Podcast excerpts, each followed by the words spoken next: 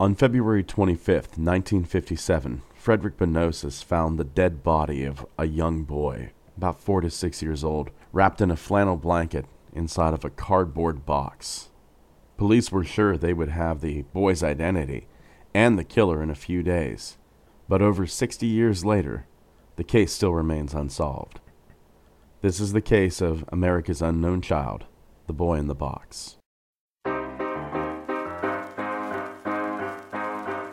You're listening to Old Timey Crimey, crimes from the golden age of yesteryear.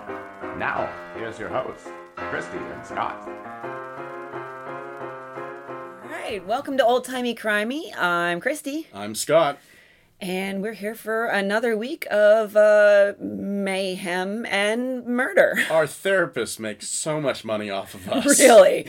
right? Therapist, the insurance company, you know, the pharmaceutical companies. Let's not forget the tissue paper companies. Oh, There's yes. Plenty of crying going on after these. I actually said at one point during my therapy session today, which wasn't about this, but I said at one point, I was just like, like, gathered up all of my balled up Kleenexes to put them in the garbage. And I was like, I should have bought stock in Kleenex. Oh, dear Lord. So, how's your week going? You know what? It's not been too bad. There's been little bumps in the road, Mm-hmm. but I always look at them as here's the bump in the road, but that's okay. I'm not focusing on the bump. I'm focusing on how to put stuff back together. Absolutely. Yeah. Yeah. Yeah, that's a really good way of looking at it. Yeah, You're and- so positive. I, I try to be. I try to be. I'm forcing myself to be. I went to the doctor this week. I went with one problem. And I the problem was I'm heavy. And I've started to plateau. I've started to gain weight back again. So I decided, okay, get back to the doctor, get back on the diet, and get 90% of my stomach removed in six months. so doing the gastric sleeve. And the doctor sits me down and he goes, uh, do you exercise? And I said, yeah, yeah. And I said, in fact, there's this cute Aztec girl at the gym that I don't know the name of that I can't pronounce.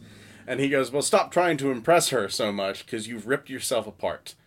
I now have an umbilical hernia and I have something called diastasis recti, which has nothing to do with my asshole. I was surprised. When, when you see here recti, you think, hey, rectum, right? I'm not going to lie, when you first told me, that's where my brain went. Yeah. I, went- I was like, oh, what are we talking about now? I, I, almost, I almost said to the doc, Jesus, you didn't even look there. How, how, are you, how are you making this diagnosis here, doc? I don't know if I trust you.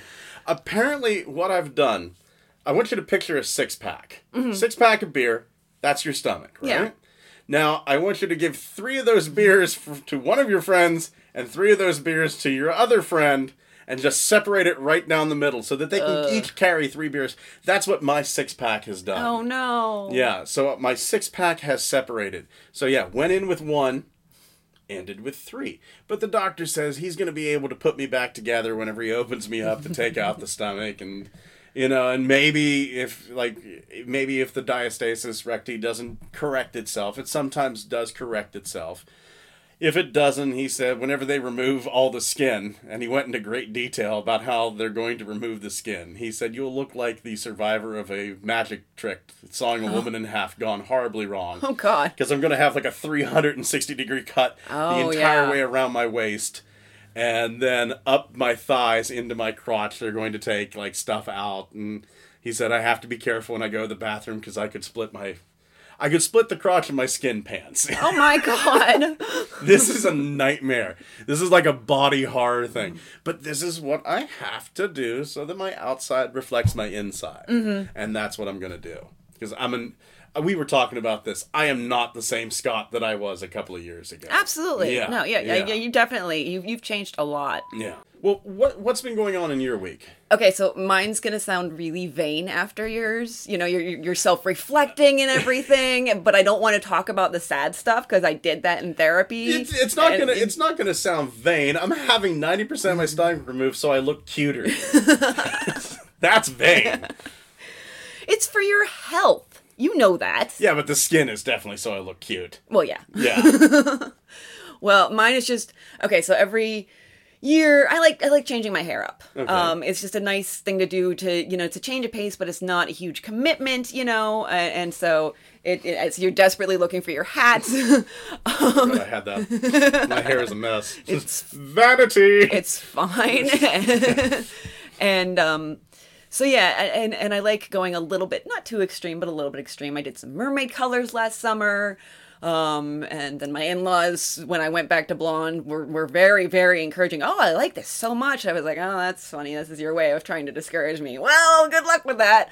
Um, so I went a little calmer this time. We did a rose gold, and it's uh, because of my my hair color. It's like a darker rose gold, so it's kind of like reddish. But um, I absolutely love it, and I walked out of the out of the salon feeling like a million bucks, which was what I needed this Yeah. week, you know. And and it's also that that freedom that I get over the summer to do what I want because during the you know the year I have to be professional looking. And uh, you know you can say professors you know the, the very first professor I had my very first class of college he walked in in faded black jeans and like a Black Sabbath T-shirt or something like that. I can't even remember maybe it was Metallica.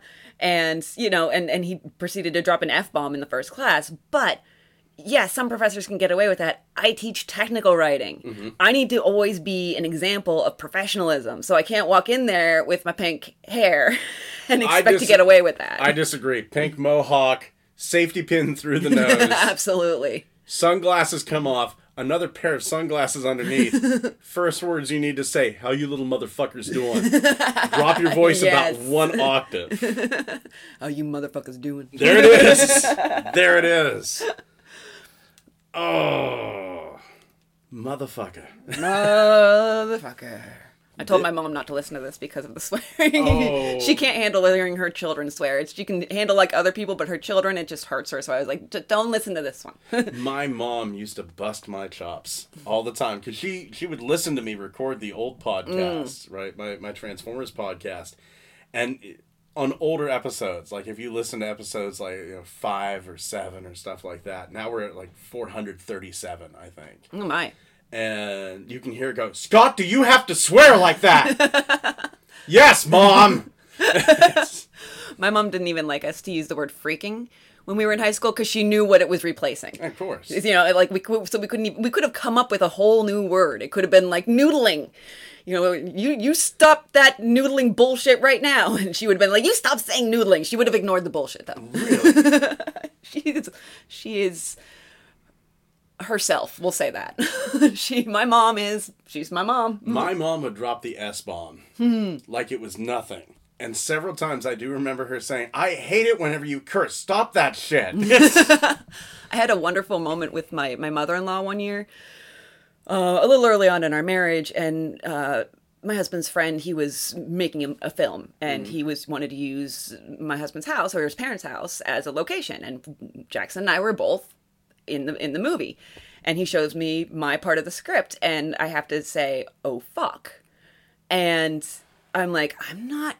I, we got to find a way to get my mother-in-law out of the next room because I don't know if I'm comfortable with this. And uh, we couldn't. So I was just like, okay, I'm just gonna do this. I'm just gonna do this.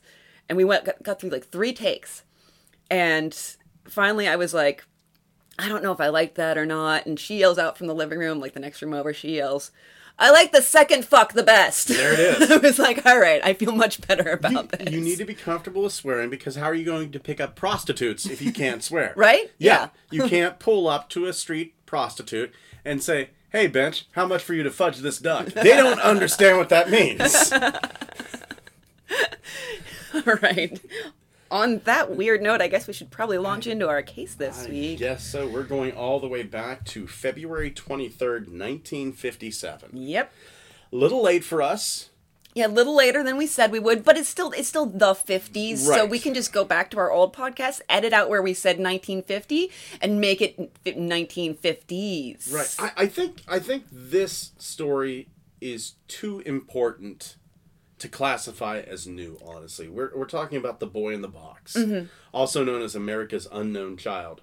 Um, truly, truly sad case. In February 23rd, 1957, a young boy, very malnourished, is found wrapped in a plaid blanket off the Susquehanna Road in Fox Chase, Philadelphia.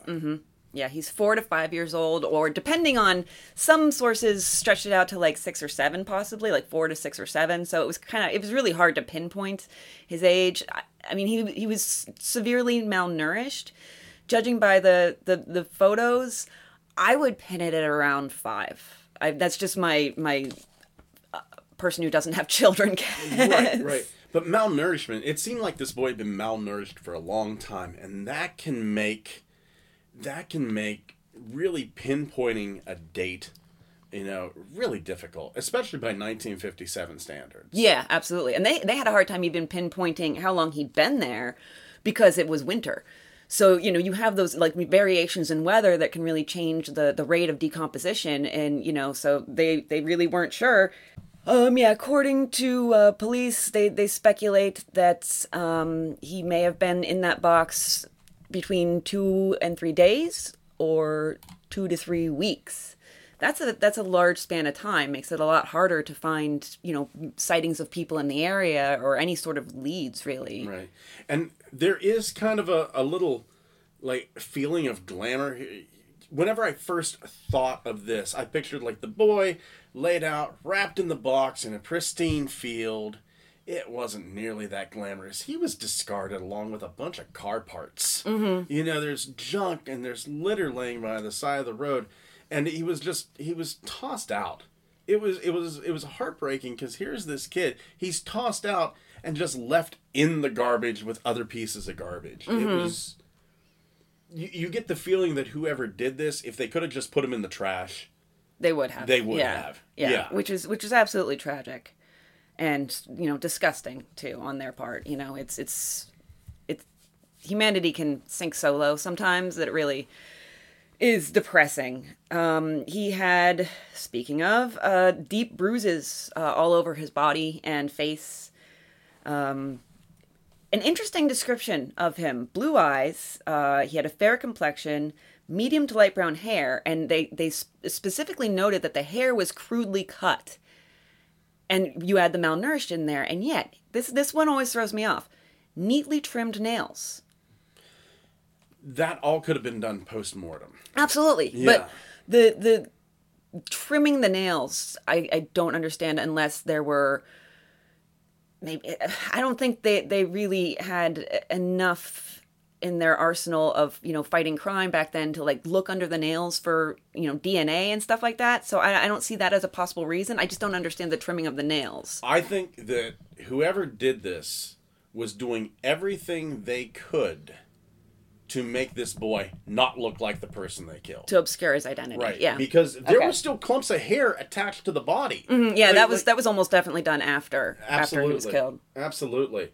There is actually a theory out there, and we'll, we'll get more into the theories later, that whoever had this child was raising him as a girl. Yeah, I saw that one. Yeah. So, that could also the nail- explain. yeah. Exactly. Making it look more masculine than feminine.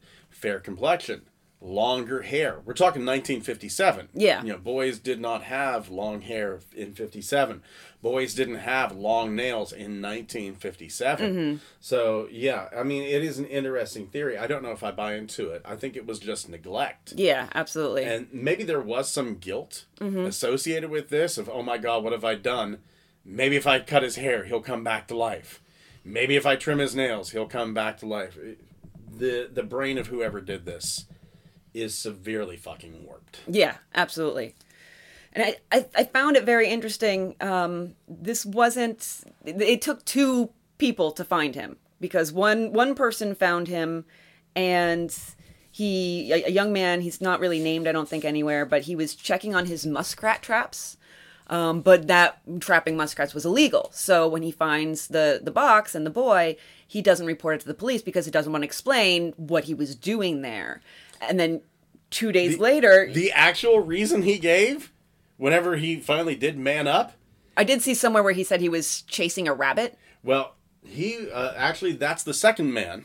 Okay, all right. Oh, yeah, yeah. The first boy was afraid his traps would be confiscated. Oh yeah, yeah, yeah. Yeah, and it's if you're if you're if you find a body, no matter what you're doing, unless you're placing another body where you found this body, for the love of God, tell the police. They're going to probably look the other way. And and we could say like even if you are placing a body there, but we probably can't expect Yeah. those people to do it to call the police. It's- Technically, if you're hiding one, it's probably being a little too optimistic. if you're hiding one and find and you find another, does that mean that what you found is a really good hiding spot? Or does it mean you should probably find your own hiding spot because this one's going to get crowded real quick? I think uh, it's I think it's option B. Okay. Yeah, option B. Get your own damn hiding spot. Yeah. Said a mysterious voice from the woods that sounded a lot like Scott. So then, a couple days after the first guy, uh, a, a young man, uh, his last name is Benonis, uh, he found the body. Uh, he actually did go to the police after a day. One day. One day. What the fuck is wrong with these people? Do you know why he waited a day? Well, he was chasing a rabbit. No, he was spying on young women at the Good Shepherd School, a school for wayward young women. That wasn't on the Wikipedia page. I don't know where I found that. I think it's history, Really? mysteries, something like that. Um, yeah, he was. He was. I, I, I saw that one in a couple locations. He was spying on women at a, uh young women at a school for wayward girls, like across the river or something like that. Yeah, That and so he waited a day until he he went. You know, he was at school and he he. I think it was probably weighing on him, and he mentioned it, and somebody was like, "Yeah, you should probably tell someone in authority." Honestly, besides the whole thing of not, you know, not reporting the body, really, if you're gonna get laid as a young man, I'm thinking the school for wayward girls. It's pretty much a billboard saying free vagina. was probably exactly what was going through his head. Yeah. Except in 1957 speak, and I don't think that was 1957 speak. No. what would 1957? Oh, those girls! I I was perusing the catalog of women of loose morals. I think that's going back about 30 or 40 years, but sure. It would probably be better to go go back farther than to go. "Wh- What were you doing there? Trying to be hit by an avalanche of vagina. there you go. There. That's the ticket. Yeah, there it is. Vagina lanch. vagina, vagina avalanche. so, um, back to serious. Uh, they also 270 police academy recruits. They went over this whole area uh, multiple times. They found a man's blue corduroy cap, a child's scarf, and a man's white handkerchief with the letter G in the corner. And these were all dead ends. And to be fair, for those dead ends, let's go out here in the woods. Oh, yeah. Behind your house. I guarantee we're probably going to find, like, if we search a hundred square foot area, we will probably find a man's blue corduroy cap, a child's scarf, and maybe not monogram with G, but I bet we'll find a handkerchief. Yeah, the thing is, is that people, I mean, we discovered this the hard way with our first house. People used to just use their, you know, especially if they had woods in the back, like we mm-hmm. always have, that was their garbage dump. Yeah. That was, we, we spent, you know, several days picking through, you know, many, many glass bottles in the woods and, you know, behind our first house. And I'm sure there are some behind this house. And yeah, that that was basically how you dealt with your garbage. I guess you know garbage services hadn't really become a thing yet, which they needed to because that's fucking ridiculous. How much shit are you releasing into the environment if you're just like, eh, this bottle of bleach only has like a tenth left in it. It's about done. Psh, toss it into the woods. Bleach would probably not be that bad, but it's still pretty bad. It's still pretty bad, Yeah. you know, and a cumulative, you know, cumulative. This is, you know, not really great. Yeah. Where I grew up in Salisbury, there's this road called River Road. Mm-hmm. Right? River Road was famous for two things. There was a cult on there. Oh well, that that's That was pretty big. Yeah. There was a cult. It was called the Americana Leadership Center. oh my. Yeah. Yeah. Act afterwards, and every couple of years they would change their name. I think whenever I left there, it was still there whenever I left. So I imagine it's probably still there now. I think it was called the Peace Community Church or something like that, or the PCP, or I don't know. Well, come AL join our cult, PCP. everybody called it the ALC. We're really strong and angry. Yes. It'll be a great time. But just down the road from the ALC, this cult was this sheer embankment. And as people would go by, for 50 years, they just threw their shit out there. And me and my buddy Barry, we snuck onto the ALC's land once just to see what was there. oh my. And we that's where we found the land of a thousand bottles. What we called it. Cans, mostly bottles. Yeah, yeah, lots of bottles. Two cars. Oh, our and a dead goat. oh my. Yeah. Oh, poor goat. Yeah. Our our neighbors in that first house, they had um I don't remember if it was I think it was theirs. They had uh you know in their earlier years, they were in their like 50s. and they'd been in that house for like 30 years. They had put a car just like a car that wasn't was disused they just parked it kind of in the backyard and eventually everything grew over it to the extent that you had like two-thirds of a car just poking out of a hill it Yeah. was kind of ridiculous this sounds so trashy but it was really like they were great nice people they just didn't after a certain point they were like we don't even know how to get this thing out you know like and nobody can see it from the road so i guess we'll just leave it they were really very you know very nice people Yeah. Um, so, and it's kind of a thing. Whenever I think about this case, Mm-hmm. I'm kind of thinking of like that land of a thousand bodies. Yeah. That's where I picture this boy being dumped. Yeah, uh, it, and it was uh, it was really they they did not find anything. There were no missing children uh, that fit his description. They they followed lead after lead after lead, only to come to dead end after dead end after dead end. Really, the best clue they had was that the cardboard box that the boy was in was from a bassinet that was sold in J.C. Penney. Yes, yes, So they they go to the local J.C. Penney and they find out twelve of these bassinets have been sold. Mm-hmm. They've got addresses for like, a handful of the people. Most of them, I think they tracked down as many as eight. I saw sold. eleven in one in one source, so Yeah. I, I'm not sure. Um, because they they actually one source said that they, um, were actually able to narrow it down because of that twelve, they they figured out who the eleven other people were, and so they were able to figure out from records because it was paid for with cash, so there was no actual record of it. Uh, that it was sold between December twenty seventh, nineteen fifty six, and February sixteenth, nineteen fifty seven. But that's still no guarantee that whoever bought it killed the boy. Absolutely no. It, it- I have boxes in my house from stuff that I've never bought before. Yeah. Anybody who's moved, look, look over there. yes. We are literally surrounded by cardboard boxes, believe it or not. Okay, my house isn't that. Okay, it's it's it's. I, One, we need two, three, four, five, six, seven. And there's some blankets over some stuff, and I bet there's some cardboard boxes under the blankets. There are not. The blankets are Nine, soundproofing. nine. I see nine. Making my house sound like a hoarder's paradise. it's not. It's it's very nice. It's much cleaner than my house. But I have five cats, so I do need to vacuum and also like some of this. This will be gone in a couple weeks. That's Oh, the yeah. hot tub. It'll be out on the patio. yeah, yeah. So so there. Now my house sounds nicer. There's a hot tub and a patio. no, her house is very nice. Her house is very nice. This is there's a reason why we do this here you- instead of my place. You do have a point though about the boxes, you know, like it could have been a gift given to someone. You, you, mm-hmm. there's, it's really, it's not a conclusive lead, and it didn't end up being conclusive. Honestly, what's the first thing you do with your cardboard boxes whenever you don't need them? You get rid of them. Yeah, either somebody's moving or you recycle them. I'm sure they weren't recycling back then, but maybe they, you know, just tossed it. Maybe this was a box that was just tossed out into the woods by this river and s- somebody, you know, like came along with the dead body. Oh, well, here's a box. We'll just put them in there. So Yeah. there's really absolutely, you know, like it, it could have just been some more garbage, uh, you know, alongside the road. So yeah, that wasn't really any help. Uh, they compared his fingerprints and his footprints to uh, a national database and local hospital records. Nothing. Which really makes you wonder about the circumstances of his birth or his life prior to this. Was he moved from somewhere? Uh, was he, you know, birthed at home and then never, you know, like registered at the hospital, never did fingerprints and stuff like that? And this is a boy. He also had scars. He had surgical scars. yeah, yeah, there had been a, a, procedures done on him. Yeah, there was a surgical scar on his ankle, one on his groin, a non-surgical scar in the shape of an L underneath of his chin, and this boy, four to five years is what they kind of estimated his age at, but with malnourishment, could have been eight, could have Yeah. been ten. Um, malnourishment can do hellish things.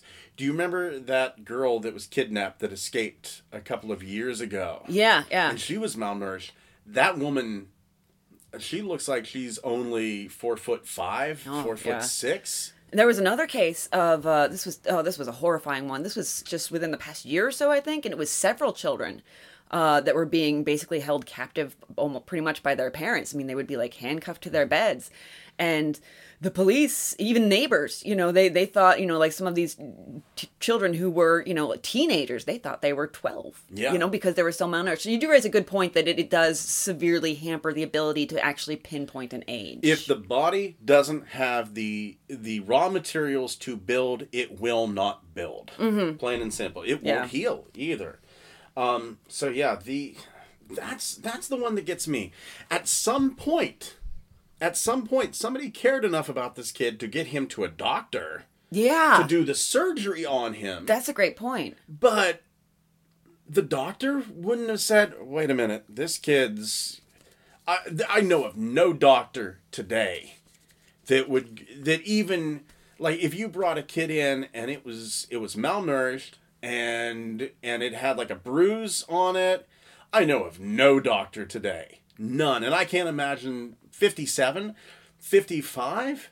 I can't imagine any doctor back then. In fact, I would say they'd be more likely to back then than now because the risk of being sued is so much less back then than Yeah, now. that's true. Although there there might have been a, a certain, you know, not my business thing about it, you know, like uh, at least as far as the reporting of the malnourishment and everything is concerned. But then you have this, you know, boy being found, so you would think that the doctor who had done it would at least at that point, after he's found, say, I, I guess I better report this. Yeah. That to me indicates that maybe this was done, th- th- these procedures were done somewhere else, definitely not locally, where where the case was very, very well known. I mean, the they plastered pictures all over the place. Oh, yeah, they sent out yeah. 400,000 flyers. They sent these with the gas, Gas bill. bills. Can yeah. you imagine? I'm sorry. Can you imagine, like, well, Jesus Christ, I wonder what the gas bill's going to. It's been so fucking cold. And you open it up, picture of a dead child. Yeah. All of a sudden, oh, that $300 gas bill doesn't mean that much. yeah, yeah, Your, your life seems a little bit brighter at that moment. Yeah. and a little bit.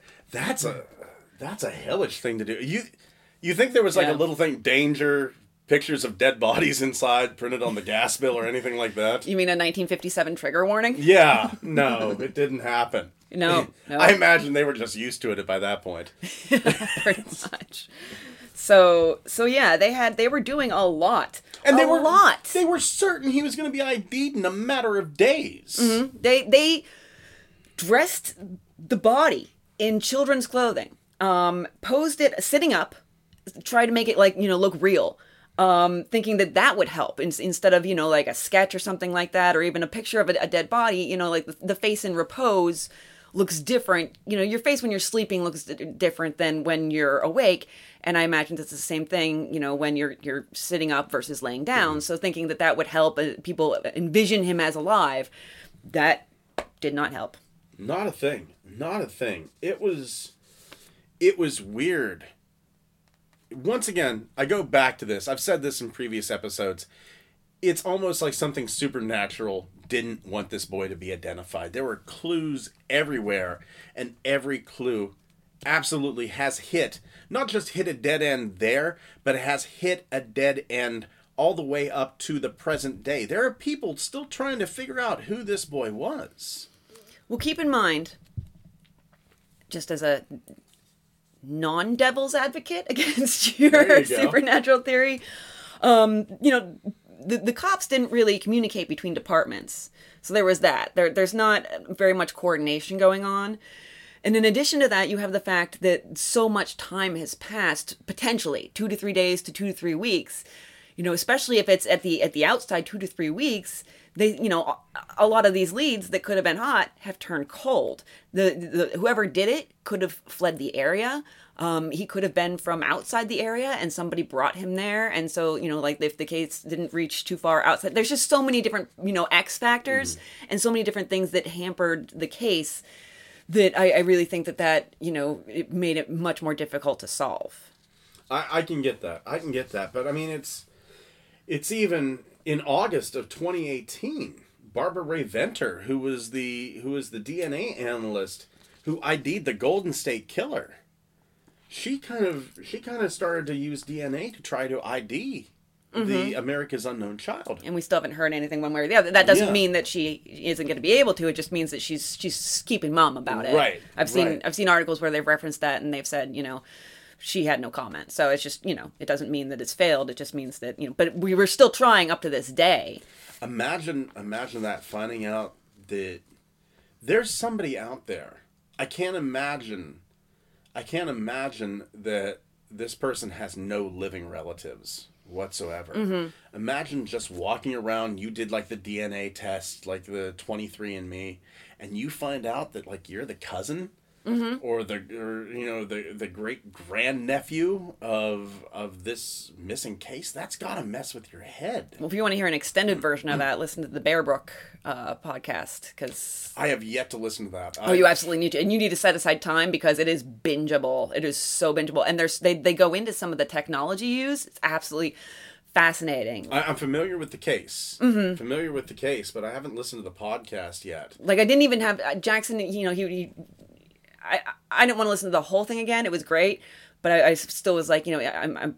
I don't so much re-listen to things as, as much as I rewatch stuff. I'm a big rewatcher, but I had the one episode on the technology that they used. I was so fascinated by it that I was like, Jackson, you got to hear this. like, just well, well, I'll re-listen to this. You've got to hear how they went about this. It's really fascinating. So, but yeah, um, I think we should go in a, a little bit to the the cause of death. Rewinding a little bit, multiple blows to the head, and um, this is kind of gross. So, a little warning: uh, there was a brown residue in his esophagus. Uh, that kind of that, that made the police think that he had vomited shortly beforehand, and it had been about two or three hours prior to his death since he had eaten. So, which the malnourishment could have been the quality of food rather or you know quality and quantity because he was still at least eating something clearly it was only two or three hours it wasn't you know it wasn't even you know six eight he had eaten something fairly recently so could have just been you know a, a family with you know in a food desert or something like that Have Have you ever gone through a period of malnourishment? Mm. yes um, Yeah. Do you remember the first thing you ate afterwards? Yes. Did you see it twice? Yes Yeah. Same here. That's true, actually. Yeah, his stomach may have just not been able to handle it. I didn't think of that, but good connection. Yeah. Wait, yeah. So, um, so yeah, they they they started going through, you know, the the possible suspects. They started. Uh, it was Frederick Benonis. I didn't have his first name on the on the first reference to him, but he was the one who was spying on wayward young girls. Um, he cleared a lie detector test, which we know now are bullshit, and I'm sure there were even more bullshit back then. But it, you know, it, it, it's it's flimsy at best.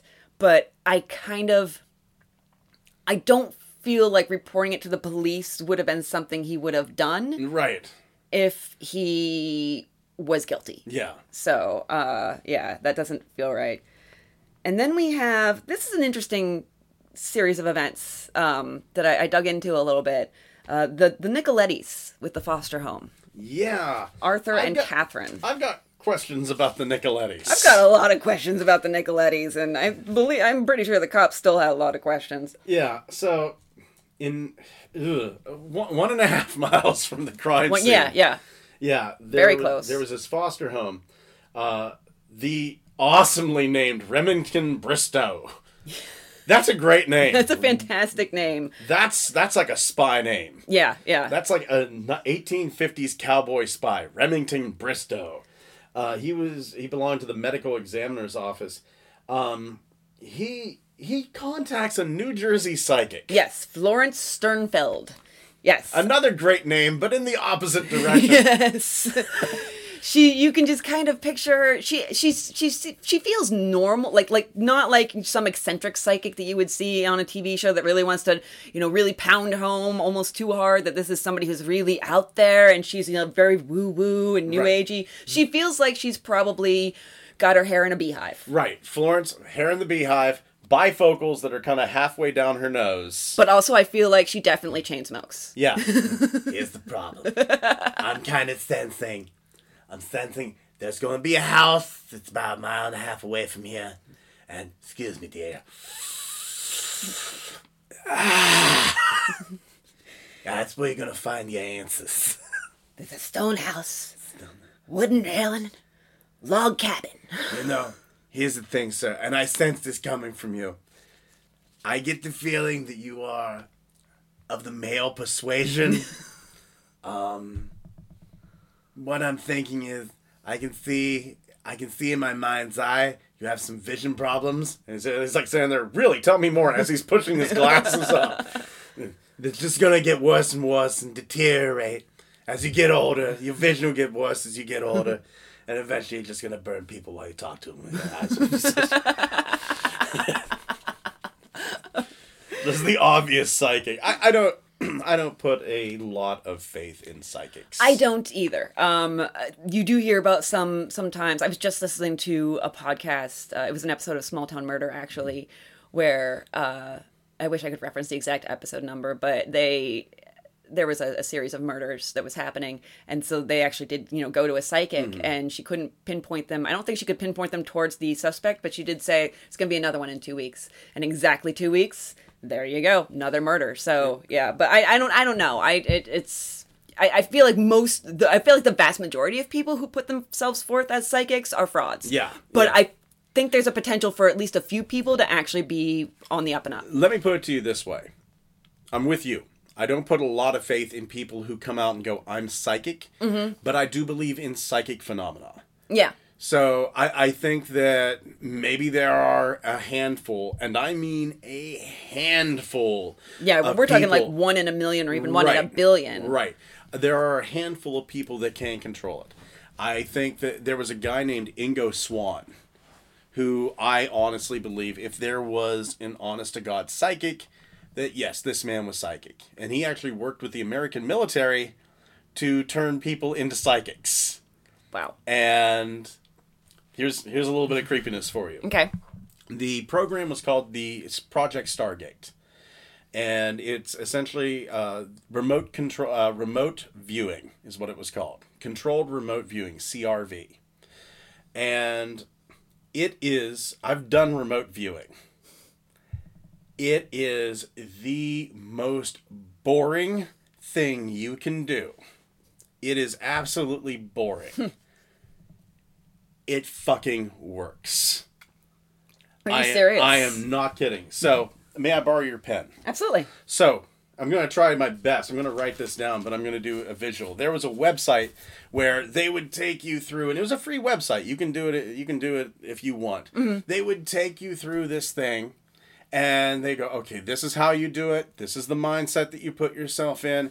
And you're sitting there and you just got your eyes closed and you're focusing and as things come to you you just kind of sketch them down. Mm-hmm. so i sketch down this squiggle. And as i sit there about 15 minutes later i see another squiggle. So i kind of sketch it down like that. And about 10 minutes later another squiggle like that.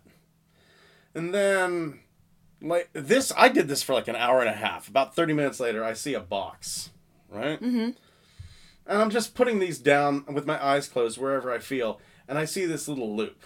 And what I get out of this is what looks like a three armed octopus with a box sitting in front of it. Okay. Right?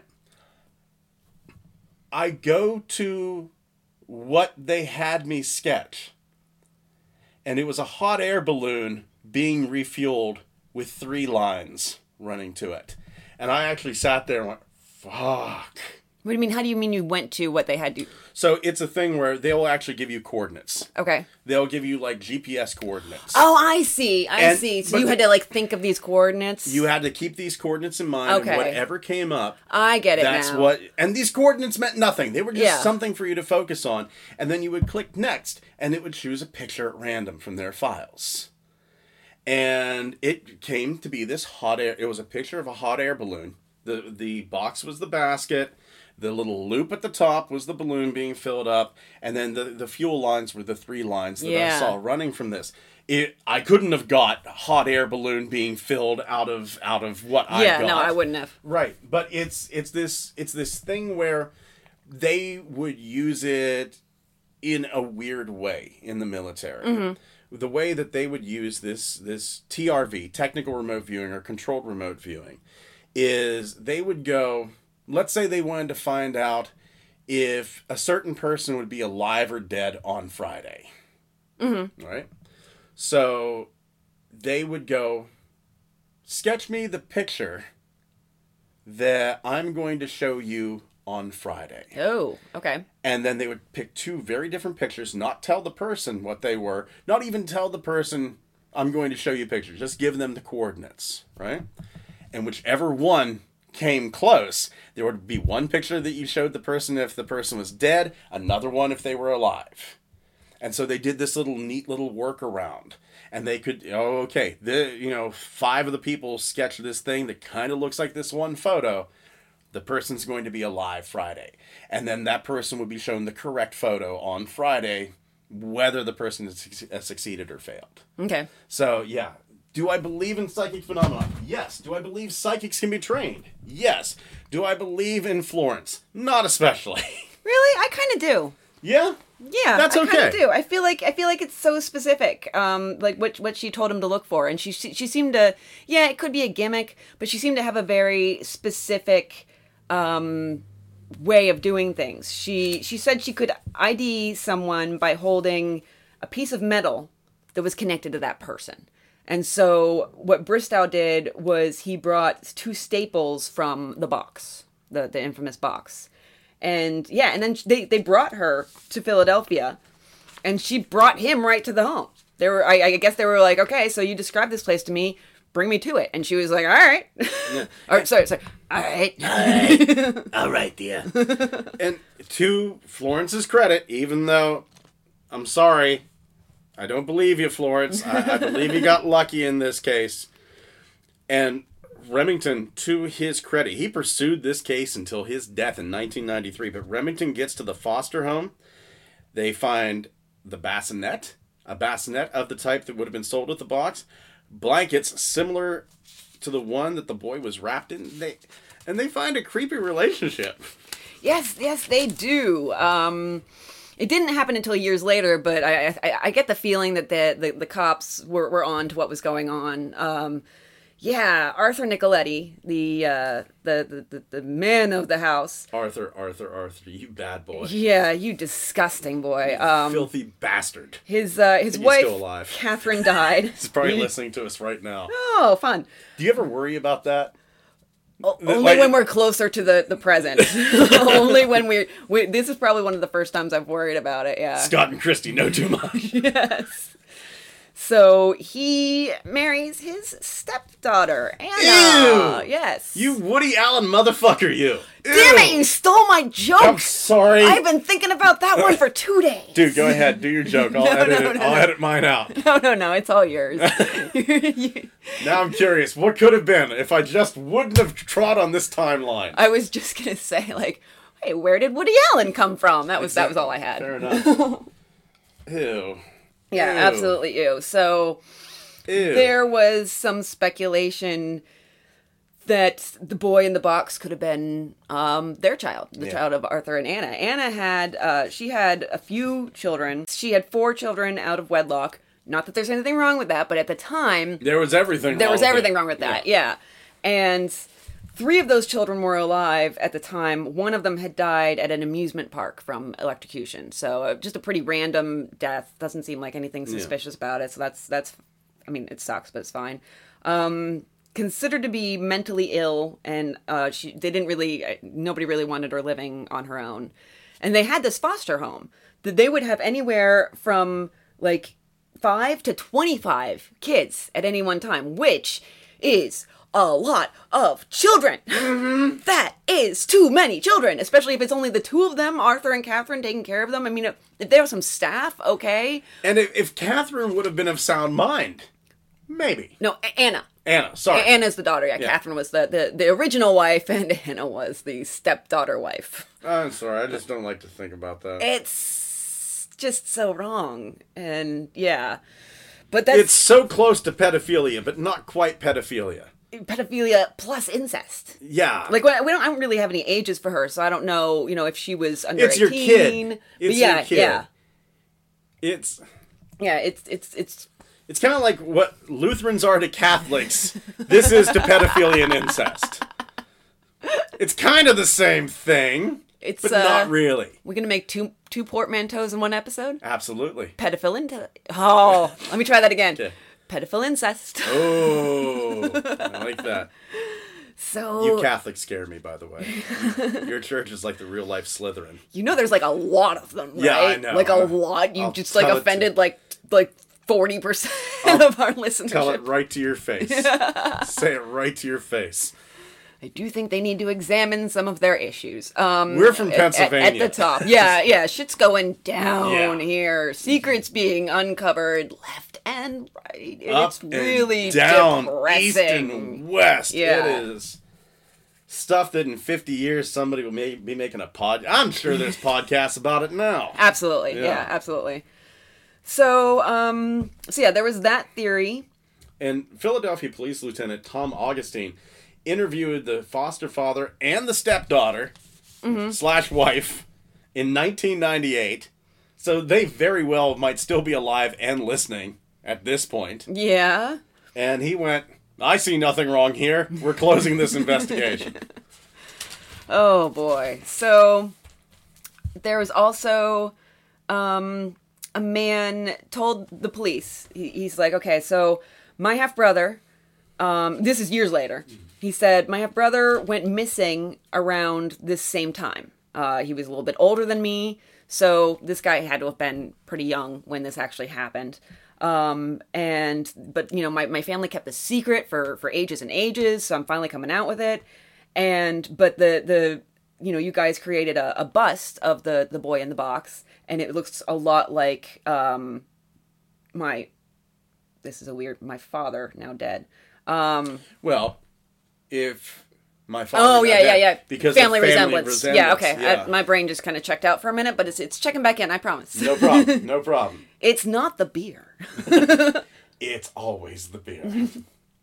I've, I've noticed on crime podcasts Mm-hmm. where, where there's two hosts there's always one who's a drinker and one who's not it's so funny And oddly enough, like the horrible one is the one that's sober. probably lean closer to the mic And horribly enough, the one that's sorry, my leg was cramping. Oh, listeners. sorry.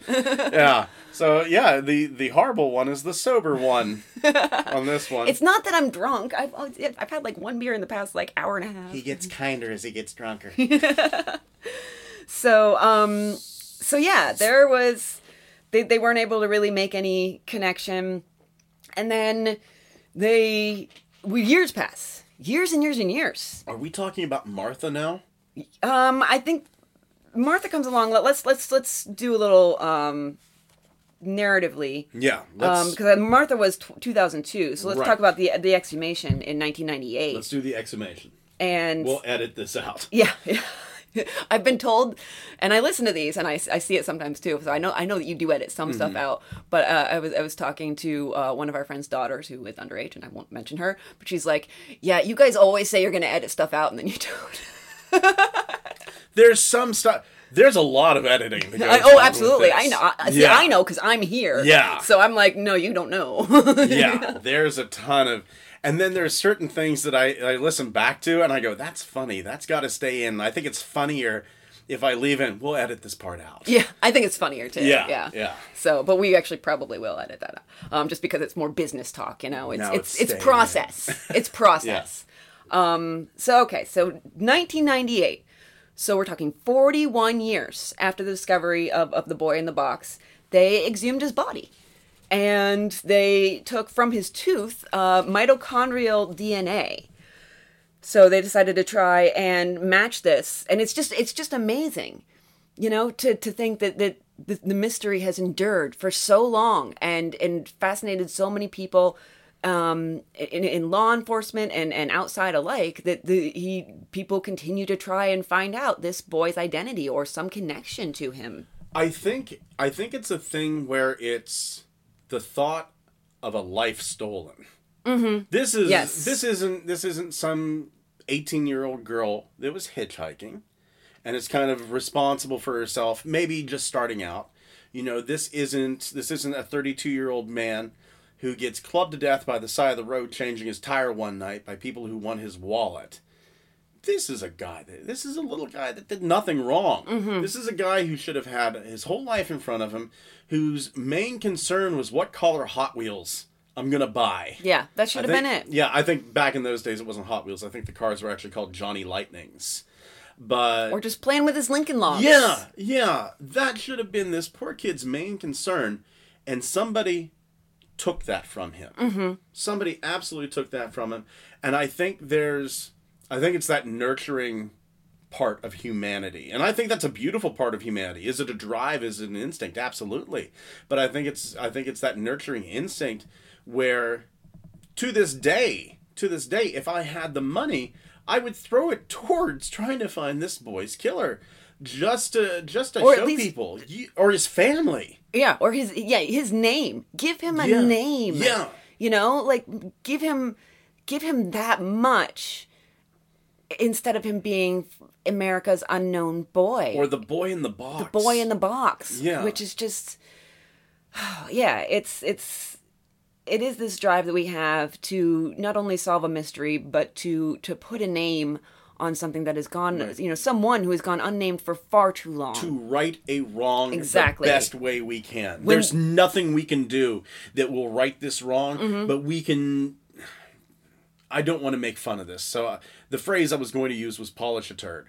I'm not going to make fun of this to make this the best possible situation out of this horrible situation. Absolutely, yeah, yeah. Because because when this happened, when whatever scum of the earth did this, they not only took away all of his possibilities, they took away his identity too. Yeah. and that is, I mean, I've had my identity stolen.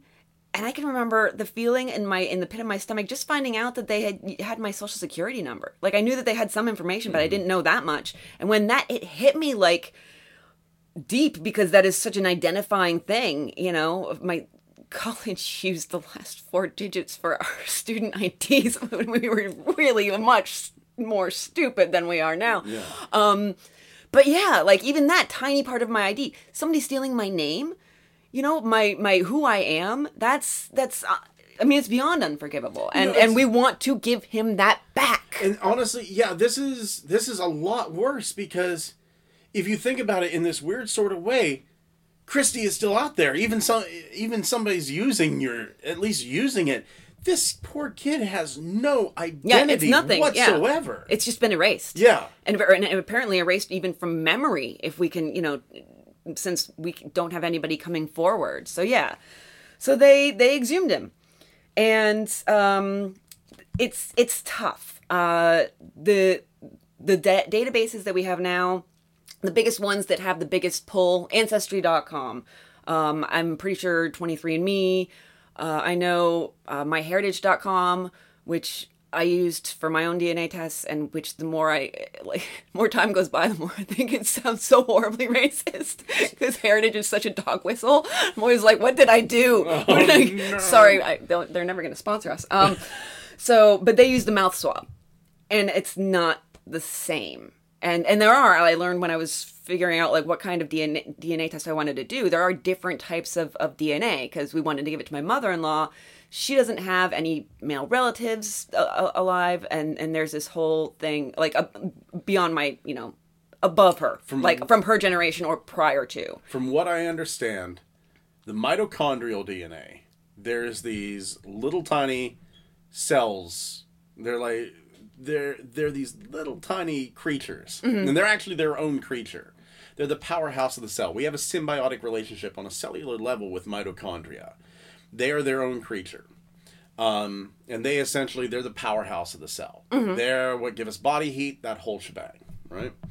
But you only get it from your mother. Yes, it's maternal. It's maternal DNA. Right. And so then there's also the, the the DNA that you get from your your father's side Nuclear of the family. Nuclear DNA. Yeah, and then so so that if you don't have any male relatives, you know that's useless Mm-hmm. um, because she would need to have, find a male relative to to track that down or something like that. I could be totally wrong, but I just know that I sp- specifically chose my heritage because it was it was perfect for her as well. So because we were buying, you know, buy two get one free, Mm-hmm. whatever. Um, And here's here's a weird thought to think of.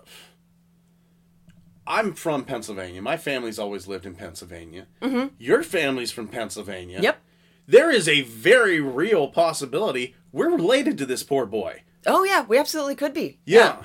Uh, I mean, I don't think that my dad's side trekked too far, too close to Philadelphia. They they stayed uh, mostly in actually, um, you know, my dad's youth and everything, at New York State, um, and then eventually migrated down to Tennessee. I say migrated like they moved countries. Um, it's just Tennessee, uh, and but yeah, like my mom's side of the family, I don't know a whole lot about them. That could be, you know, they certainly could be. You know, you could be related. One of us could be related. Any one of us. J- Jackson's family. you Yeah. know? Yeah. Because most Any one of our friends? Yeah, most of our friends, they're not transplants. Yeah, They're yeah. they're lifelong Pennsylvania. I think Jackson and I are the only transplants in the group. I'm pretty sure. everybody else I think is from here. Yeah, I I mean, think people so. have left and come back. Yeah. Johnstown has this weird pull. People Yeah. leave and then they come back. It's super weird because you would think that they, they was- would just stay away. It was too nice where I was. Yeah.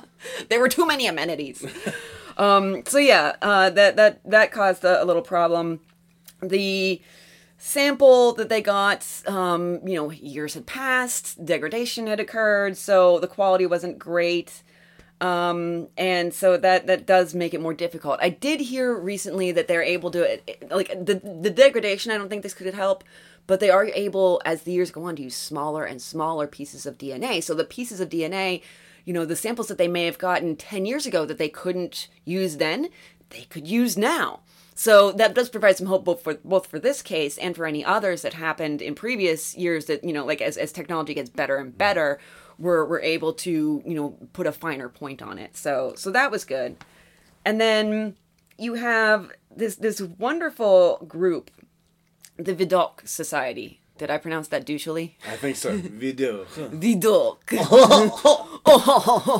oh, chante. As I tangle my cigarette. Brie Cheese. Debris Larson. Oh, we gotta find sunlight somewhere. Yeah.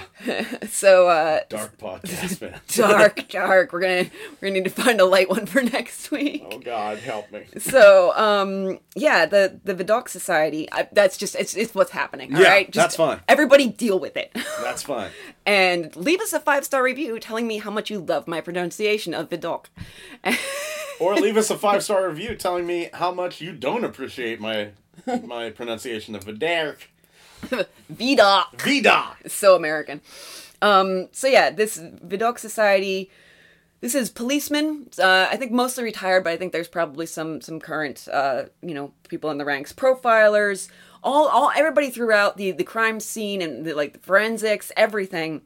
They help to solve cold cases. They don't necessarily instigate it on their own. I went to their website to check out their mission statement and everything. But if you come to them, um, not a family member, it has to be actually law enforcement reaching out. If you come to them, they will give their assistance however they can, if possible. And this was interesting because I was curious where they got the name. You don't see, and this is Philadelphia based, so you don't see a French name attached to a group of policemen and forensics specialists in Pennsylvania And most of the French names in this area have been, Amer- anglicized. Yeah, yeah. even even to the point, not just people's names, but city names. There is a town very close to us called. You would look at it and go, "Oh, that's Dubois." Nope, Nope. not in Pennsylvania. It's the hilariously named Du, Du Bois. Bois. Why? Michael Jackson visited there. Oh, he was disappointed. oh, Mo- moonwalked right out of there. I'm gonna keep going. Yep. So I was curious about this. I looked them up. They they didn't say this on their website, but I, once I looked up Vid- Vidocq, I actually was, obviously was able to make the connection. Right. Eugene Francois Vidocq, um, who he uh, lived from 1775 to 1857. He was a criminal who turned into a criminalist. His people loved his life story. It was very inspirational. You know, this turn from the, the, the dark side to the light side. Um, uh, he, Victor Hugo, Edgar Allan Poe, Honoré de Balzac. There it is. I'm not even doing it. I'm not even gonna say it. I left it It's wide open. Low hanging fruit.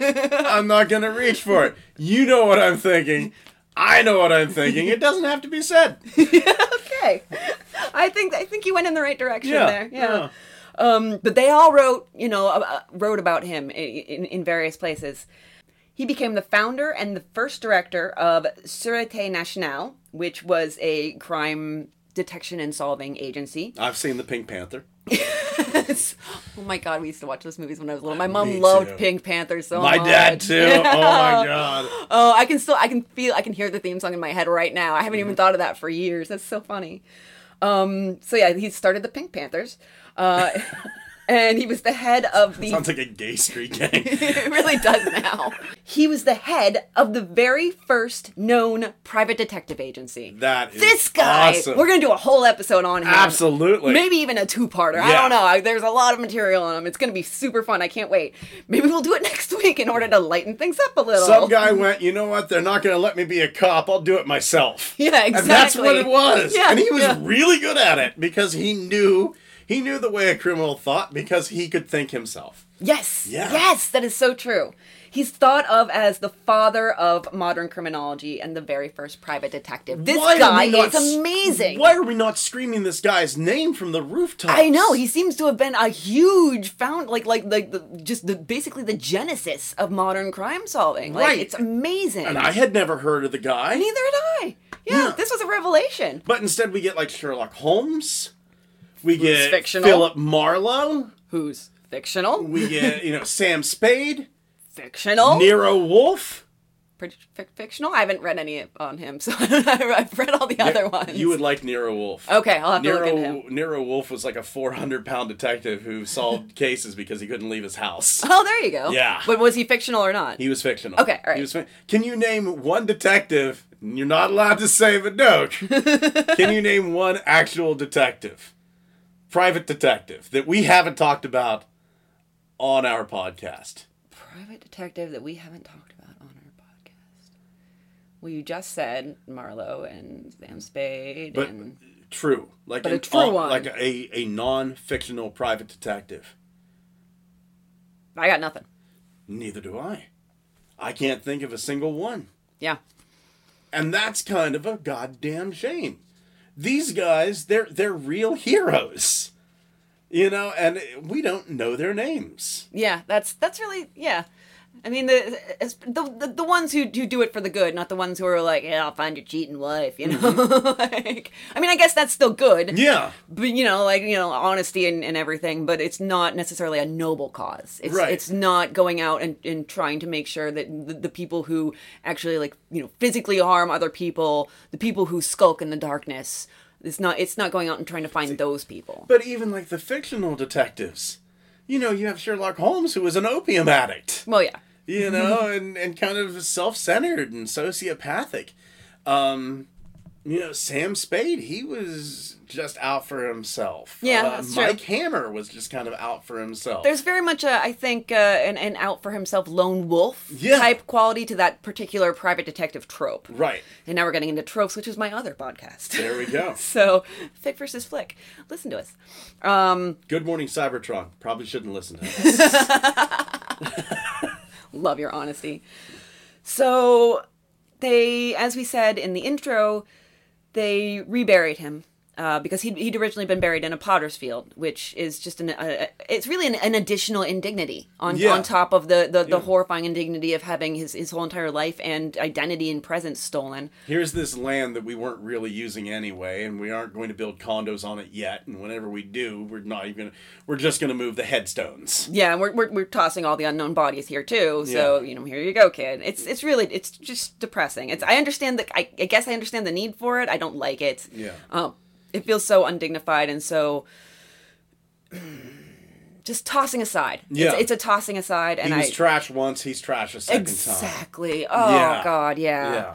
But he is reburied in a beautiful cemetery, Ivy Hill Cemetery in Cedar Brook, Philadelphia, in a donated plot. Did you look up pictures of this cemetery? It is gorgeous. Oh, really? It is a gorgeous, and it's it's a beautiful cemetery. I'll post some on the social media. Yeah. Yeah. Um, they did. They also uh, launched a website. So you think 1957, when this boy died, the word website. Yeah. People would be. Is that a the, the spot where I found the spider web and I brushed it aside with the broom last week? You know, like it, it wasn't even a thing. It's amazing how permanent this Yeah. case actually is. How much is it, it? It's endured. The city people of Philadelphia. They decorate the grave, uh, I believe, still to this day, with flowers and stuffed animals. Yeah. Um, uh, it, it's it's very it's very touching. Um, and then we come to 2002. This is this is a weird development, and there's some there's some specifics in here that might get a little um, a little unpleasant, a little more unpleasant than what we've already been discussing. So just you know, be forewarned, and if you know if you if you're sensitive to the you know this kind of stuff, maybe be prepared to hit the stop button, just because you know we don't want to take anybody by surprise. We haven't gotten into any gory details, but this story kind of does get into them, and some of the theories brought forth because of it gets into the gory details. So I just want to make sure that anybody who who might be sensitive to this, you know, is, is ready to walk away if necessary, and we will hold no hard feelings Yeah. if you do. Yeah. Honestly, this is the point where if you if you want to bow out, hey, we'll see you next week. Absolutely, yeah, yeah. We'll see you next week. There'll be another show next week. Maybe maybe about the dog. Yeah, who knows? With me pronouncing it that way constantly, and you'll hate me. but in 2002, February of 2002, which I kind of find it weird. A lot of this stuff happens in like the winter months. yeah, yeah, yeah. You've got basically November and February are the big months Yeah. throughout this case. Yeah. This woman shows up, M, M, yes. also known as Martha. And then in one article, one or two articles, I did find her referenced as Mary, so that kind of threw me off a little bit. But I think well, let's just go with Martha, Yeah, Martha is what we'll since that with. seemed to be the, the the majority of the references. Now, Martha testifies to the police that she knows who America's unknown child is. But it's kind of tainted because she does have a history of mental illness. Martha says that her mother purchased the boy from from its parents in 1954. I want to pause to make sure that it's tainted by the police, because in their view, her mental illness sort of taints this this evidence.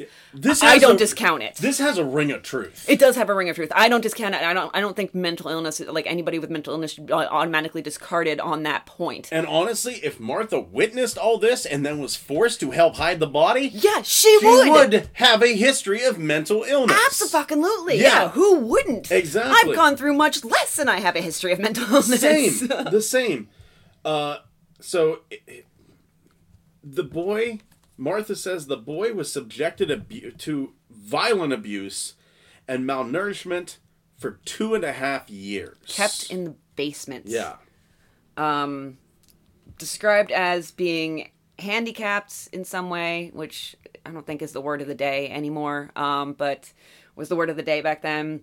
Uh, wasn't able to speak, which tears at my heart. Absolutely. And it was the thing if this boy was around three my younger brother didn't speak until he was three Yeah. Some some the the speech delays are absolutely a thing. Yeah. yeah, Absolutely. And if if somebody would have worked with this poor boy, he probably could have spoken. But if he's kept in the basement and if he's Right. abused, or if they, you know, like they, if they abuse him when he And talks, malnourished. because That's a yeah. growing brain. It's not just a growing yeah. body. It's a growing brain. and those young years are so important, Absolutely. both for like brain development, for speech development. So, so it, the it may have it, it may have been a case of of uh, nurture and not nature, the Mm-hmm. the inability to speak, or rather lack of nurture, Right. or the you know direct opposite of nurture. So Martha says that they had finally given this boy a dinner of baked beans. Remember, in his throat was found a brown viscous substance. Yeah. Which would be the brown sugar, the ketchup in the baked beans. And the mother flipped out and beat this boy's head off the hard floor. Yeah.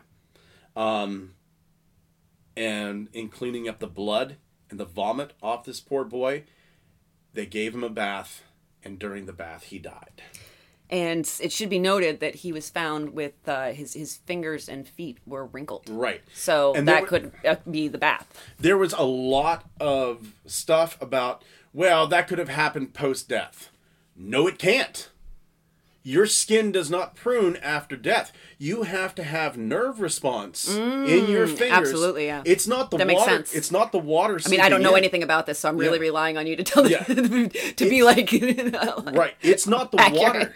It's not the water seeping in. Mm-hmm. Um, it is your skin's response. The nerves in the skin actually cause it to prune so that you have better grip in a wet environment. Holy There- fuck! The human body is. Yeah. I, I, I frequently in my therapist's office will say that the human brain is stupid, but I'm right now saying the human body is smart. Oh, absolutely. That is smart. That is awesome. Absolutely. That is that, and it makes a perfect sense. What I'm saying is, there's no nerve impulses. Mm-hmm. That skin is not going to prune. Yeah. And the reason the skin stayed pruned after two or three days is because the boy was still alive in the bath, the skin had pruned, and the nerve responses stopped. Yeah. It just it just froze that way. Just froze that way. So, no, this boy was still alive whenever he was in the bath. Mm-hmm. Plain and simple.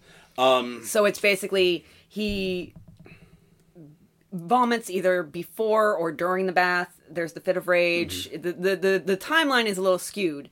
Um, but yeah, this is this is Martha, quote unquote. She's she's yeah, it's, it's very much quote unquote um, Martha's, uh, and this part killed me. I had to put it in here to um, uh, severely piss off Barb. Um, Martha's mother worked as a librarian. And I was like, are you kidding me? No. Librarians are supposed to be have they're supposed to have buns and they're supposed to be very interested in you reading and they're supposed to be kindly and then shush you if you get too loud. They're not supposed to do horrifying things like this. That bitch. I'm sure there's professors out there, and I'm sure there's customer call reps, and I'm sure there's drum teachers out there that are fucking horrible monsters. Yeah, you're probably not wrong. Here's here's the problem with monsters. We have this image of like a serial killer. Like you see all the pictures of like Jack the Ripper, and you have this picture of like like like you know the horrible person that abuses their kids. No, the sad fact it is isn't some guy in a trench coat hunched over with a sinister grin and a twirling mustache. It's the average person you walk past in the grocery store. Yeah. Average looking person. Yeah, Yeah. yeah. Yeah. You're right. You're absolutely right. You know, and I, I shouldn't, I know better than to, you know, believe every trope, but it's still like, I was like, "Mm, you're doing a disservice to the name of librarians. Monsters And- are real and they hide amongst us. Exactly. Yeah. And they hide in, in every, every, every nook and cranny. and- Absolutely. oh, that, So Martha's mother's uh, Martha's mother cuts the boy's hair to kind of disguise who he is, uh, and forced Martha to help her dispose of the body. And it was a thing where they were. Martha said that they were at the side of the road getting rid of the body. Mm-hmm. They have they have the box, and that Martha's mother made Martha stand in front of the license plate because some guy passed by, a male motorist passed by and saw them and went, "Hey, you guys, you guys broken down? You need some help?" yeah. Yeah. You know? Now, here's this thing. Everybody kind of went, "This woman's nuts." No. But let's say known only to the police. Confidential testimony Right. given in 1957 by a male witness. Mm-hmm. What was not known to anybody. 1957, a man came and said, "Hey, I saw Yep. this car." Known only to the police. Again, the boy's last meal was baked beans. Known only to the police. Known only to police. The fingers were water wrinkled. Mm-hmm. It's yeah, it's there's there's just so many connections. It's too much. It's too much to go. No, Martha's just crazy. Martha hit it better than Florence did. Yeah, yeah, that's yeah, true. if that's if true. Martha's not not not psychic, if she's not telling the truth, then she needs to have her own 900 number with some weird flowing music in the background because there's something going on there. And I'm sorry, I believe Martha 100%. well, you are not alone because uh, there is a Philadelphia Inquirer article written in the past couple years. I I think it was 2016 by uh, a Tommy Rowan. Very, very good article um, that that interviews uh, Bill Fleischer, who is a member of Vidocq. Every time I say it, I just get more and more douchey. I don't care. you need to add a little ha ha at the end of it. member of Vidocq. There it is. and this is Bill Fleischer. He believes that, and they, this is where they reference her as Mary. So, but I'm going to keep referencing her as Martha just for consistency. He believes that Martha was telling the truth. There's also Martha's psychiatrist, who, you know, she, the psychiatrist had been told the story by Martha. They believe the psychiatrist. Um, he says, and this is a quote even if Mary studied the case, even if she had access to- to the files, she said things that mathematically, if you go by all probability, to me, I think were 8,000 to 1 that she's lying. Addresses lined up, testimony checked out, descriptions matched. They couldn't actually confirm anything. They couldn't, you know, say, like, yes, this is definitely true, but they also couldn't completely rule it out either. Um, she sat down. They, he he brought three of the main investigators. So you have uh, Vidocq Society, Vidocq There it is. Society investigators Joseph McGillen and William Kelly. They were two of the first men on the scene that day, the day that the body was found, or the day that it was reported, rather. Um, and then also Philadelphia detective Tom Augustine. She sat down with them. When they walked away, they were all like, "Yep, she's telling the truth." They were they completely bought it, and but then something happened. Her real name got leaked. She fled the country. I mean, this woman is, if, if this is true, she has gone through shit. If it's not true, she uh, you know she's lying and wants to get away from it. Even if it's true and other people think it's lying, that even if it's true and other people think she's lying, they're probably harassing her. You know, that's why she wanted to stay confidential. Yeah, and this was not a woman who had the soundest mental stability in the world. Yeah, she's she, she seems to have gone through some shit one way or the other. right. And You I'm know, not making if- fun of her. If she's if she's lying, then something's fucked up in her history to make her lie. If she's telling the truth, something's fucked up in her history. Yeah, yeah. And we know exactly what it is. absolutely, absolutely. So yeah, that was that ended up going um you know, unfortunately petering out, but I cannot blame her for for fleeing and Absolutely. and fuck whoever leaked her name. Yeah. Seriously. Yeah. This woman is trying to do, you know, something if she's telling the truth, she's trying to do something good. If she's not, then come with some fucking proof that she's lying, uh, you know, instead of just leaking her name to be a dick or to make some money or something. And you know, it, it was probably something she had to be. I'm trying to find the right wor- word here. I don't want to use the word pressured. I don't want to use the word goaded. I'm going to say strongly suggested by her psychologist. If she's told her psychologist this, and I, I kind of know the way this, I, if I would say something like this to my shrink, mm-hmm. they would go, You need you need to do this. Yeah. Yeah, they would say it's your choice, but you need to do this. So this was probably something that she had to be strongly encouraged to do by people she trusted.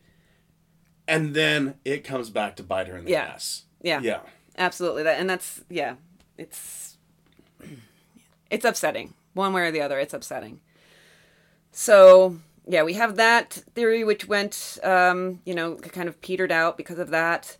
Um you have uh the forensic artist uh, Frank Bender. Uh, he released a sketch referring back to the theory about this actually being a boy um, being raised as a girl. He actually in 2008 made a sketch.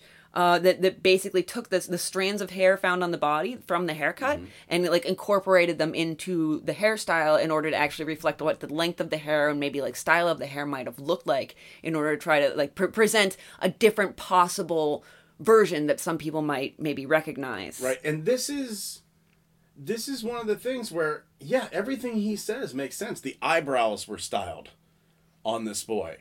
The hair was cut to make it look more masculine. So it did uh, I say it. He did have longer hair. The fingernails were trimmed. Uh you know, and this is one of those cases where you kind of look at it and you go, okay, not every theory fits, but you kind of look at it and you go, you know what? Bender's theory of the boy being raised female fits in with Martha's theory mm-hmm. quite well. Martha was very young whenever this happened.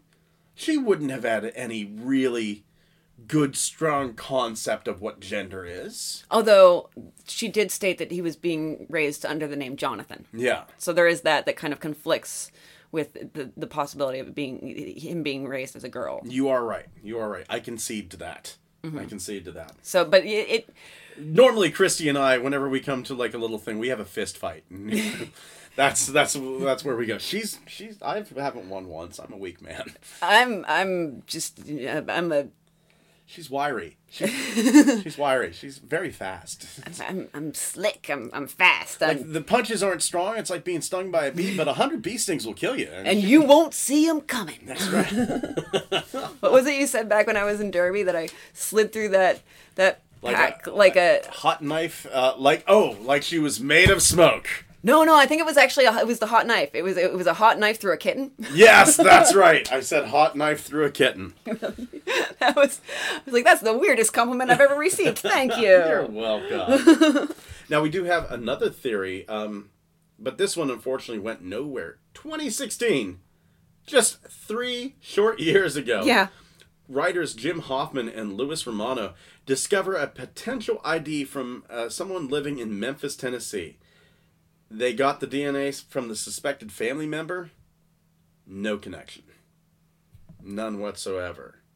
Yeah, it's uh, it's very and the the Vidal Society, you know, tried to um help out with this too, uh, and it just it yeah it went nowhere. They they um the DNA taken from the uh, the Memphis man, they compared it, no connection. So once again, we have yet another lead that turns cold. Very frustrating.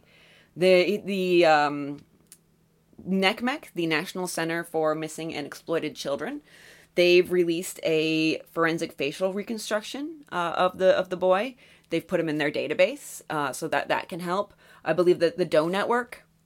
You've heard of the Doe Network? Yes. Yes. Yes. They uh, they basically try to you know compare Doe victims, you know John and Jane Doe, and you know th- there's other names given to them, other, other first names given to them, to you know other like missing persons to missing persons cases, and and with help from the public. You know, this is this is like I, I believe I haven't looked deeply into it, but I believe it's a publicly accessible database where you can like look at these and try to connect them to actual like other cases. It's pretty fascinating. Um, just another great use of technology. Also when i went to the dentist the other day they, they used a laser to help with an ulcer on my gums. So we're living in fucking star trek dude. Finally. yeah they were like here put on your laser glasses and i'm like you have no idea how happy those words just made me. Yes these are horrible ugly glasses but i'm so happy right now. If we're really in the future, though, where are my big titted green skinned women that I can just cavort with? where's the the, the six boobed uh, blue woman I don't know if I want the six boobs. i mean that's more That's to a love lot of boobs. I'd rather have six bo- six boobs worth in two boobs than six separate boobs. so confirmed scott is a boob man Hey, look. No titties and a big ass will fill a man's hands. But big titties and no ass fills a man's heart. I'm not gonna put it on the episode art. That's for goddamn sure. So yeah, and then we have uh, right up to uh, just August. It's it's it's kind of nice. I know we, we broke our rule a little bit by creeping forward in the 50s, but it's kind of nice to be able to at least have something that has some fairly recent connections. Right, Yeah. right. August 2018, as we mentioned, Barbara Rae-Venter helped find the the, the Golden State Killer. Uh, she's a genetic genealogist, and so you know she, she's trying. She she's on the case too. It's it, you know, and and that's that's heartening. It's it makes it more possible, and it would be absolutely amazing. Wouldn't it be great to have like a, a follow up episode? Oh my god, for an old one- timey crimey, even Yeah. one where we cheated a little bit. Yeah. I was like, yeah, we did cheat. We did. as soon as I saw it. I was like, should I text Scott? No, it's later in the week. He's probably already done the. Re- no, we'll just do it. Whatever. It's our podcast. We can do whatever we want. Don't don't fuck with us. yeah, You've heard my about my punches. A hundred bee stings. But this is So like a butterfly sting, like a hundred bees. Sing like 100 bees. Fuck you, Muhammad Ali. He said about the dead man that everyone loves. Really courting, uh, courting the listenership there. Yeah, yeah. Those numbers are just gonna fly up. Oh yeah, yeah. Did you hear about what he said about Muhammad Ali? Drunkily. We're drunk. I haven't had a lot of sleep in the last couple of days. Oh, you need to get some rest. Uh, it's it, it's one of those things where my roommate woke me up on on uh, on Tuesday. I normally don't work on Tuesdays, Oh. and I had to work a ten hour shift on ah. Tuesday. So, and my shift is eight p.m. to six thirty a.m. Right. So my my roommate woke me up at eleven. He needed to ask a favor of me, and it was just like, well, I'm up, and now I haven't. It's been it's been days, and I still haven't got my Oh. mojo back. That It's- sucks. Yeah, and I work tomorrow. I work tomorrow at 8 p.m. and it's just I'm going to really like this week. I'm going to have the three days off in a row, and I'm really going to monopolize those three days. Absolutely, yeah. yeah. Yeah, I've done the I've done the night shift thing. Uh, when I was in when I was in college, actually, as a, as a waitress, um, and it really, especially if you have a hard time like adjusting your sleep schedule. Oh God, this one Christmas, my mom, I had just come off. It's Christmas Eve. I had just come off a, a night shift. It's like seven a.m. And she's like, "All right." She's she's getting ready for work. She's like, "I need you to go come to work with me, and then we can have breakfast together, and then you can do all this Christmas shopping." And literally, I'm sitting in like our entryway. I lean up against the wall, and I'm out cold. Yeah. And then she proceeds to wake me up and make me drive all over town. Which, thanks, mom, real safe. I could have passed out at any moment. My mom did that to me. I used to have a night shift job straight out of college. I, you know, whenever you're out of college, you have this dream of like, I'm going to find my job right away. Oh yeah, yeah, yeah. Uh, no. yeah, no, you're my prob- dream job. It's right there within my grasp. My first job straight out of college was delivering newspapers. Mm-hmm. So I went from being a like the, this cream of the crop college musician to paperboy, but not nearly as fun as the old Nintendo game. Um, and it was a thing where like like I would get home about five thirty, fall asleep around six thirty after I wound down. Mm-hmm. And my mom would wake me up at eleven, going, "You've slept long enough." And it's like, oh Jesus! People don't understand night shifts. No. and they don't understand sleep. They just they just don't get it. Yeah, it was it was. Oh, that was rough. And then also that Christmas ended up. I'm not going to go into the full story because it would be very embarrassing for a, a, a family member of mine, but. Due to certain circumstances, we ended up actually. I was my mom's Santa, so I would wrap all the presents. So keep in mind, it's like mm, 2 a.m. I haven't slept yet. I worked all night. I shopped all day. I wrapped all the presents half the night. I'm just getting ready for bed. And for reasons that I will not go into, we have to have Christmas right then at 3 a.m. And it's, it shouldn't have happened. I'll, I'll say that much. But so it's 3 a.m. and I'm like hauling my ass down to the living room. I'm like, are you fucking kidding? You expect me to unwrap presents? I've been up for like 36 goddamn hours. I wrapped them, Yes, I literally un- just finished wrapping them. You're undoing all my hard work, you bastards. Ho ho ho! Yeah, so that was a rough Christmas, but it's still it's a funny story to tell in retrospect. Um, but it, it was it was definitely rough. So basically, it was just that my my baby brother was sick, and my mom was trying to console him, and she's like, "Well, there's presents downstairs." Yeah.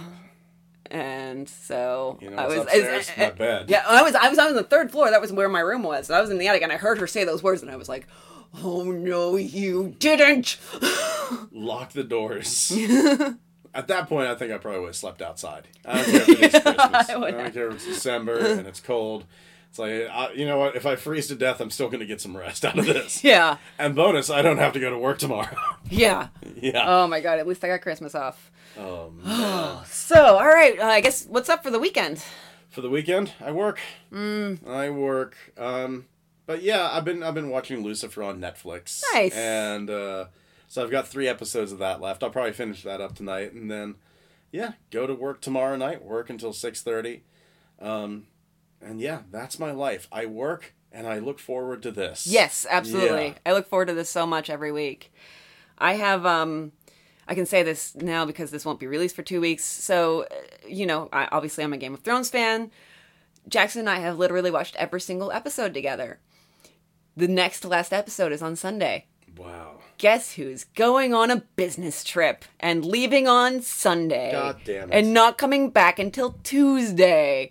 So I'm like, I don't, I don't even know. I, the last episode, I was like having a panic attack. I was freaking out. Um, My favorite character got died, uh, got killed, like right off screen. They're removing the coffee cup digitally from all future episodes. oh, R.I.P. Starbucks mug. Press F for respects. I love the way that A- HBO responded to that. They were like, the coffee cup cup in the or the Starbucks cup in the scene was a mistake. Daenerys No got shit. a latte and she had actually ordered an herbal tea. Oh man. That's what they said. So- that was a good way. That was a nice like way of like swinging it. So Yeah. everybody, dicks out for Starbucks. On that note, I don't know if I'm going to be avoiding the internet or watching the show early. I don't. I haven't figured out what to do yet. I'm watching it by myself, which is like, uh, I don't know if I can do that. Well, now wait a minute. I think there's a solution here that you're not seeing. Um, hibernate? So it's Jackson that's going on the business trip, correct? Yeah. Okay, and you're staying behind. Yeah. I would just go into Google Hangouts. You can still watch it together. That's a possibility we've brought up, but there's so much like socializing too on these business trips that I worry that it would be like I would be taking him away from, you know, important socializing with his coworkers. Mm-hmm. And and you know, like and they'd be like, "Wait, none of, and none of them watch Game of Thrones." Which I'm just like both Does he work with me clones? I know, right? I was like, don't any of them watch Game of Thrones? He was like, no, none of them do. So it's kind of like, like they, I don't know if they necessarily understand because they don't get the hype, and so yeah, it's kind of tell him, tell them what are you going to be watching? Tits with a chance of dragons. yes, yes, There's your Disney film. Mm. absolutely. Disney will definitely get behind that. Yeah.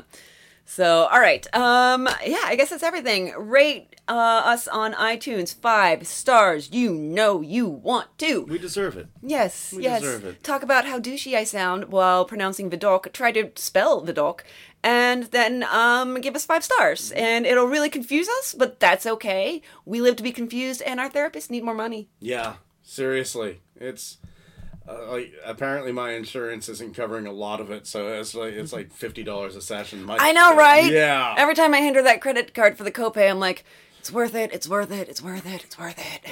I just, I'm so sad. I need so to pay to have somebody just listen to me. at least, at least if I hired a prostitute, I'd get an orgasm out of it. Yeah, but your insurance won't cover that. That's true. That's true. But thank you so much, and check us out on Facebook. Check us out on Reddit. There is an old timey crimey subreddit Yes. there. Oh, I should be posting the episodes there. I don't know what I'm thinking. I'm going to start on that this week. That's yes, I'll add that to the list. And also on Twitter, we are there as well. I am Scott. I am Christy. Thank you for listening. See you next week.